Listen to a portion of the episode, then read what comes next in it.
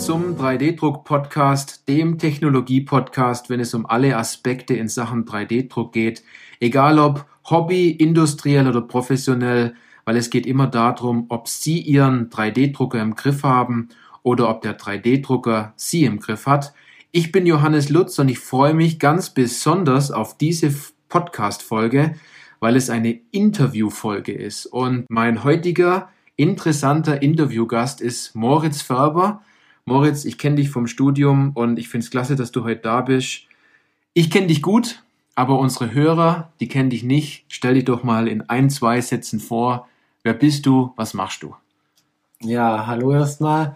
Wie der Johannes bereits gesagt hat, bin ich im industriellen 3D-Druck tätig. Ich mache jetzt seit einem Jahr bei der Firma Ohnhäuser alle Tätigkeiten zum 3D-Drucker. Ich bin quasi äh, dort Mädchen für alles äh, von Anfang bis Ende und habe mich somit intensiv mit der Technik beschäftigt. Bin 28 Jahre alt und privat äh, interessiert mich eigentlich alles so, was mit Technik auch zu mhm. tun hat. Wir sitzen hier gerade auch bei mir und es liegt eine zerlegte Motorsäge rum. Also egal, Technik ist immer interessant. Technik ist immer interessant. Du hast gesagt, ähm, das Thema 3D-Druck interessiert dich ganz stark. Du bist so der Ansprechpartner in der Firma.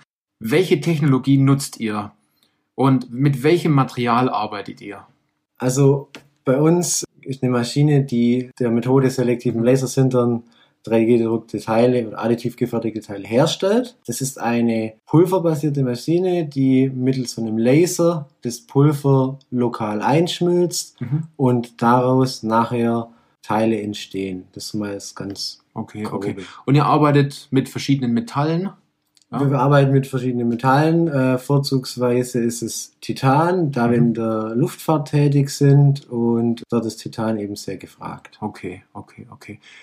Wie du weißt, Moritz, ich habe dir vorhin gesagt, ähm, ich habe ein paar Fragen vorbereitet, die ich immer frage, wenn wir ein Interview machen. Und die Fragen, die gehe ich jetzt einfach mal mit dir gemeinsam durch und bin ganz gespannt, was du antwortest. Wir haben es davor nicht durchgesprochen und ich finde es auch super, dass unsere Podcast-Hörer vielleicht den ein oder anderen Tipp mal noch mitnehmen können, wenn jemand ganz direkt über das Thema Metalldruck ja, Wissen hat. Und ich weiß, was euer Ziel ist in Sachen Metalldruck. Das ist knackig, also da steckt, da steckt einiges dahinter. Erste Frage. Wo und wie war deine erste Berührung mit dem Thema 3D-Druck oder mit einem 3D-Drucker? Das ist eine gute Frage. Ich war während meines Studiums ein Praktikum gemacht und mhm. war dort bei der Firma Fein, die stellt eigentlich Elektrowerkzeuge her, mhm. hat eben auch für sich entschieden, wir müssen schauen, was es noch für neue Fertigungsmethoden gibt. Und während des Praktikums bin ich da mal an einem sogenannten Stereolithographiedrucker vorbeigelaufen und fand es damals eigentlich schon ganz interessant. Hat mich jetzt aber in dem Moment nicht besonders, äh, habe ich das nicht weiterverfolgt. Bin dann da nachher, da kommen wir vielleicht noch drauf, eher in dieses ganze Thema mehr reingerutscht. Reingerutscht, so. okay. Ja. Also 3D-Druck war da, aber man hat es noch nicht so wahrgenommen, aber man hat vielleicht auch durchaus gesehen, ne, da steckt schon ein bisschen Technologie drin. Ne? Stereolithografie war ja einer der ersten Drucktechnologien vor mittlerweile 30 Jahren. Okay, Frage Nummer zwei. Wie bist du an dein Wissen, was 3D-Druck angeht, gelangt? Woher hast du dir all die Informationen, all dieses Wissen geholt?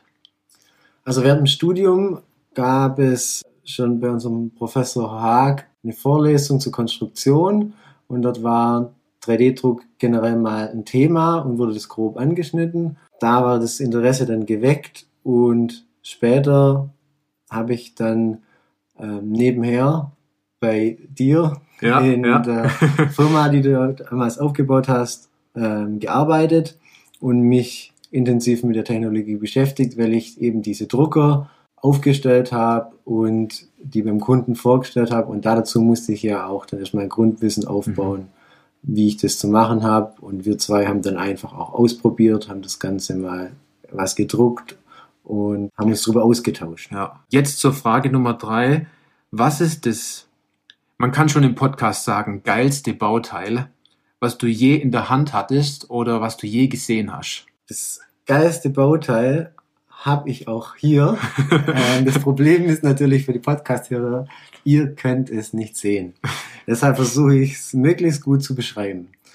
Und zwar, es ist auch ein Titanbauteil und es sieht in etwa so aus wie ein Ei oder ein Tannenzapfen von der Form, ist hohl und das, was mich daran sehr fasziniert, ist einfach, dass ich Titan als ein Material kenne, das für sehr hohe Belastung geeignet ist, das wirklich extreme Situationen aushält und dadurch nimmt man das auch als Material wahr, was einfach extrem Festigkeit und Zähigkeit mhm, hat. Mhm. Und bei dem Bauteil, das ich in der Hand halte, diesem, sagen wir, nehmen wir es mal Ei, ist es so fein verarbeitet, dass es sich anfühlt, als können, also ich kann das Ei zerdrücken, es geht aber nicht kaputt, eher in Richtung Federstahl. Also das, mhm. das verformt sich eben nur elastisch und nicht plastisch. Mhm.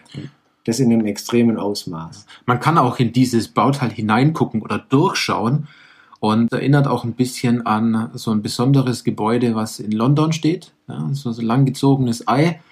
Also ich habe es vorhin mal in der Hand gehabt. Es ist der Wahnsinn, wie leicht es federt und andererseits man spürt kaum, dass man ein Bauteil überhaupt in der Hand hat. Ne? Es ist vielleicht so groß wie ein Daumen, dieses Bauteil. Ja? Also das war das Bauteil, was dich total fasziniert hat und das das tollste Bauteil, was du bis jetzt je in der Hand hattest. Ne? Genau, weil es einfach den Werkstoff Titan, mit dem ich mich täglich auch beschäftige, nochmal komplett in ein anderes Licht gerückt hat. Mhm. Weil ich diesen Werkstoff so noch nicht kennengelernt okay. habe. Was halt auch einfach zeigt, mit dieser Technologie sind wir alle am Anfang und mhm. noch lang nicht am Ende. Und es ja. geht einfach immer noch richtig, richtig viel. Okay. Derjenige, der das sich ausgedacht hat und designt hat, ich glaube, den sollten wir beide mal kennenlernen. Das wäre auf jeden Fall interessant. ja, super interessant.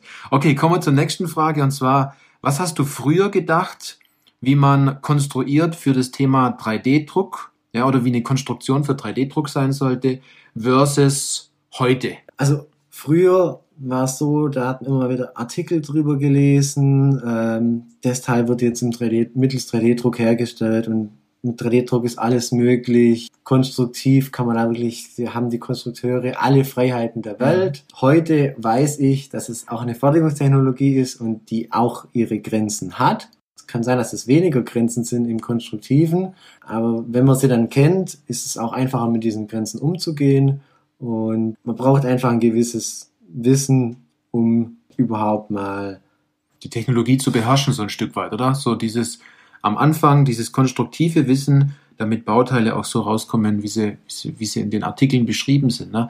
Meistens sieht man in den Artikeln ja nur die Endergebnisse. Ja? Genau. Und ja. da braucht es einfach Zeit und viele Versuche. Viele Versuche, okay. Ja. Nächste Frage. Was war deine größte Herausforderung im Bereich 3D-Druck? Ja, die größte Herausforderung ist immer noch, ähm, gerade im Metallbereich ist die Prozesskette sehr komplex und ein Stück weit länger wie jetzt im Kunststoffbereich, weil wir sehr viel auch, also man fängt ja an und ähm, konstruiert ein Bauteil, ähm, Oft gibt es Redesigns oder wirklich ein komplett neues Bauteil. Das muss man dann anhand der Gesichtspunkte, über die wir jetzt schon geredet haben, von der. Konstruktion, die bestimmt auch in anderen Folgen des Podcasts einfach auftauchen werden, die muss man berücksichtigen. Dann gilt es ja noch so eine Orientierung zu schaffen, ob das es wirklich zum 3D-Prozess passt. Also wie muss ich mein Bauteil im Raum orientieren? Dann kommt der eigentliche Prozess selbst. Da spielt dann noch bei uns ist jetzt hier das Pulver eine Rolle oder eben einfach allgemein das Material, mit dem er arbeitet. Da gibt es sehr viele Themen drumherum. Dann Einstellungen am Drucker gibt es, egal bei welchem Drucker, sehr, sehr viele. Was natürlich auch der große Unterschied ist, man stellt Material her. Ja, es ist nicht so wie in der Zerspannung, dass man wirklich diese Eigenschaften, dass die schon gegeben sind und ich nur noch quasi die Kontur oder die Form ändere, sondern das grundsätzlich andere ist ja, dass ich diese Eigenschaften in meinem Prozess erst erschaffe. Mhm. Und das ist ja wirklich was komplett Neues im mhm. Grunde. Und dann gibt es eben noch verschiedene Post-Processing-Schritte, wie eben Fräsen, ähm, verschiedene Prüfschritte, man muss irgendwelche Rissprüfungen machen oder was auch immer. Mhm. Also die größte Herausforderung ist es, diese Prozesskette möglichst umfassend zu verstehen und diese ganzen Technologien, die drumherum sind, zu begreifen und wirklich richtig zielgerichtet einzusetzen. Mhm. Das, die Herausforderung besteht immer noch. Also Immer noch, okay. Das noch. konzentrierte Arbeiten, jeden einzelnen Schritt zu kennen, auch wirklich durchzuführen und nicht im Schwäbischen sagt man schlampig zu arbeiten. Ja. Genau, um nachher wirklich auch zu wissen, woher kommt denn vielleicht ein möglicher Fehler. Denn in so einem Teil, was man nachher in der Hand hat, das hat so viele Prozessschritte schon durchlaufen, dass es halt schwierig wird, das nachzuvollziehen. Mhm. Ja, das, das ist eine Herausforderung Ja, auf jeden Fall. Ja. Und dazu ist ja die nächste Frage ganz spannend. Welche Hilfsmittel haben dir extrem geholfen, um deine Ziele im Bereich 3D-Druck, jetzt geht es wahrscheinlich direkt um den Prozess, überhaupt erreichen zu können? Da haben wir einfach mit einer sehr simplen Excel-Liste gearbeitet. Da steht dann einfach wirklich nur drauf, das ist jetzt Prozessschritt beispielsweise 1, das ist der Stand, den wir heute haben und wo wollen wir zukünftig hin. Mhm. Und dann die einzelnen Schritte, die gemacht worden sind oder Schritte, die noch zu machen sind, aufschreiben, Verantwortliche festlegen. Das, was mir am meisten hilft, ist diesen Überblick zu bewahren. Überblick über das, was ich wirklich täglich mache. Was habe ich gemacht? Was muss ich noch machen, damit keine Doppelarbeit entsteht? Und du kannst dich bestimmt noch im Studium dran erinnern. Wir hatten da einen, ich sag mal, ein bisschen verrückten Professor und äh, Ja. der hat uns sehr viel über äh, Lean Management beigebracht und das habe ich das Glück, das jetzt täglich auch anwenden zu können. Und da geht es um wirklich zielgerichtet seine Sachen zu Ende zu bringen und Ergebnisse zu erzielen. Okay, okay. Ja, da dürfen wir heute auch wirklich dankbar sein, dass wir vielleicht durchaus durch so einen Weg in der Sache im Studium gegangen sind, so eine Vorlesung, die manchmal vielleicht nicht schön war, aber jetzt dafür umso besser, weil wir das Thema Lean Management durchaus besser begriffen haben. Ne? Ja, ja. Also das Hilfsmittel ist sozusagen einen Weg vorzugeben bei dir, wo man sich gut dran festhalten kann, weil 3D-Druck ist ja absolut planbar und äh, keine Hoffnungssache. Ja. Ja, und ich muss halt später irgendwie wissen, was habe ich denn alles denn schon gemacht. Wenn ich Mhm. schon eine Weile an einem Teilprojekt nicht mehr gearbeitet habe, muss ich einfach wissen, was ist denn gerade der Stand Mhm. und kann dann jederzeit nachschauen, wie ist gerade der Stand, was ist das Ziel noch. Also den Überblick behalten über alles. Okay. Jetzt zur Frage, ich glaube, das ist die siebte Frage, die wir haben. Was würdest du heute anders machen als damals in Bezug auf 3D-Druck? Ich würde heute schauen, dass ich möglichst schnell an ein Konstruktionsprogramm komme, sei es, wenn ihr, liebe Hörer, studiert, gibt es dort meistens äh, Software, die man dann äh, frei bekommen kann, oder es gibt die eine oder andere Free-Software im Internet.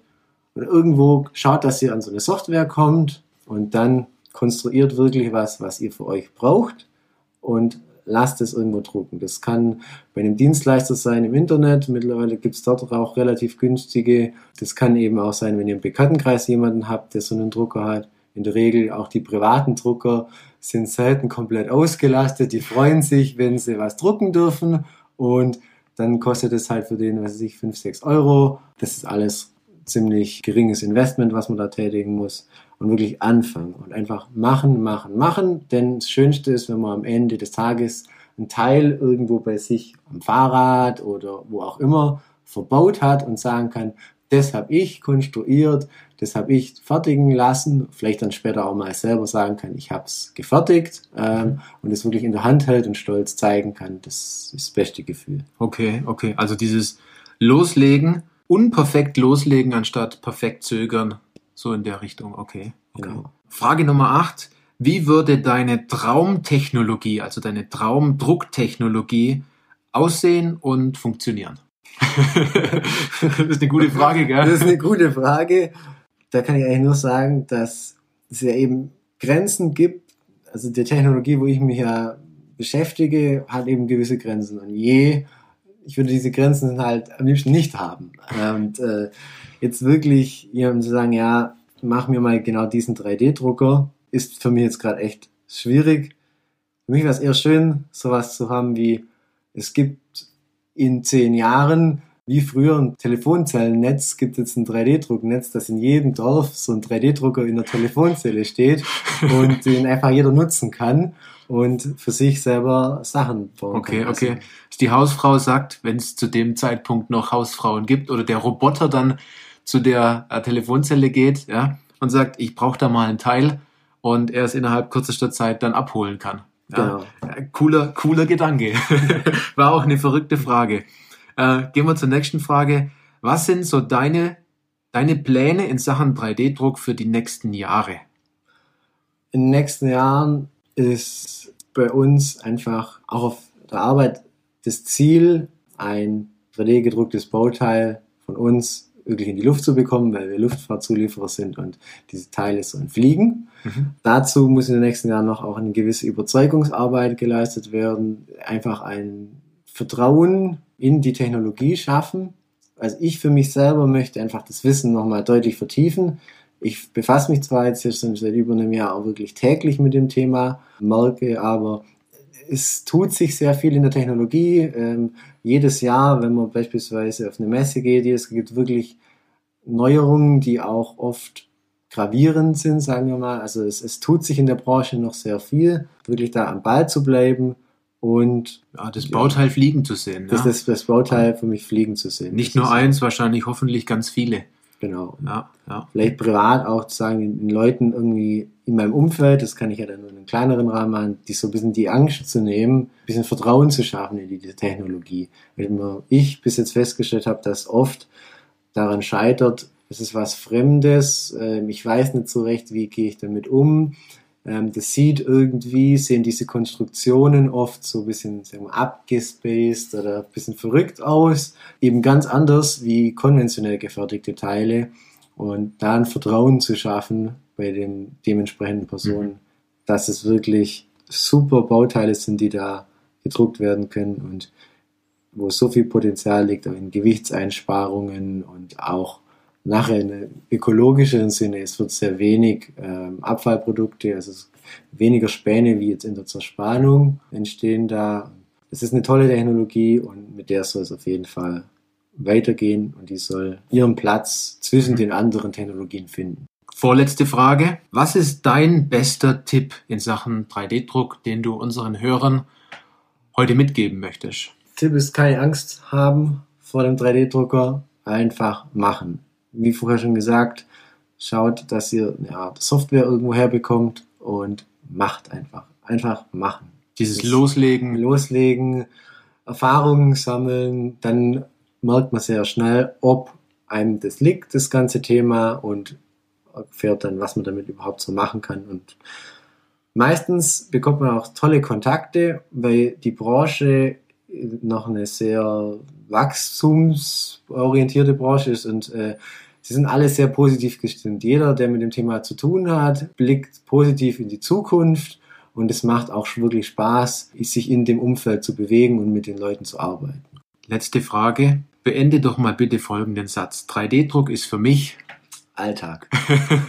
also, also willkommen in Moritz Welt. Ja, also das ist, das ist cool. Damit habe ich jetzt nicht gerechnet. Ja. Okay. Wir sind bei all unseren Fragen jetzt durch.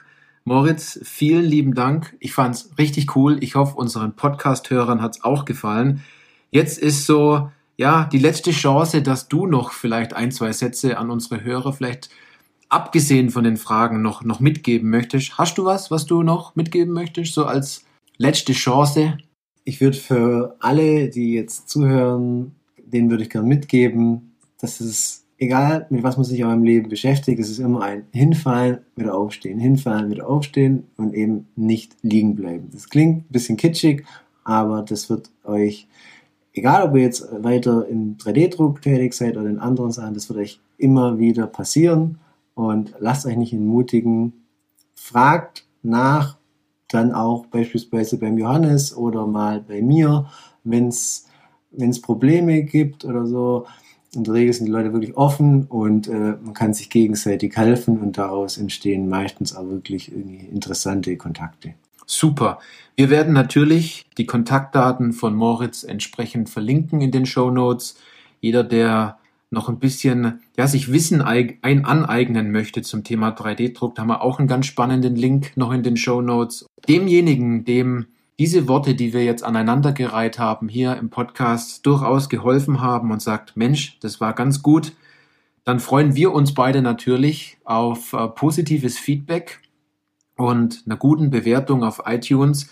Ist mir gerade noch was eingefallen und zwar wenn natürlich es jetzt Leute da doch draußen gibt, einer von unseren Hörern, der Flugzeuge baut und äh, Bauteile braucht, die die in Zukunft auch mitfliegen wollen, dann ist derjenige natürlich herzlich eingeladen, sich bei uns zu melden und ich werde dann entsprechend den Kontakt zu Moritz weitergeben ja, es würde mich freuen, wenn, wenn dort vielleicht ein guter, ein guter Kontakt zustande kommt, ja. Aber jetzt noch zu den letzten, zu den letzten Worten zum Podcast. Also ich freue mich immer wieder, dass wir darüber so offen sprechen können. An alle dort draußen. Vielen Dank fürs Zuhören und bis zur nächsten Podcast-Folge. Tschüss.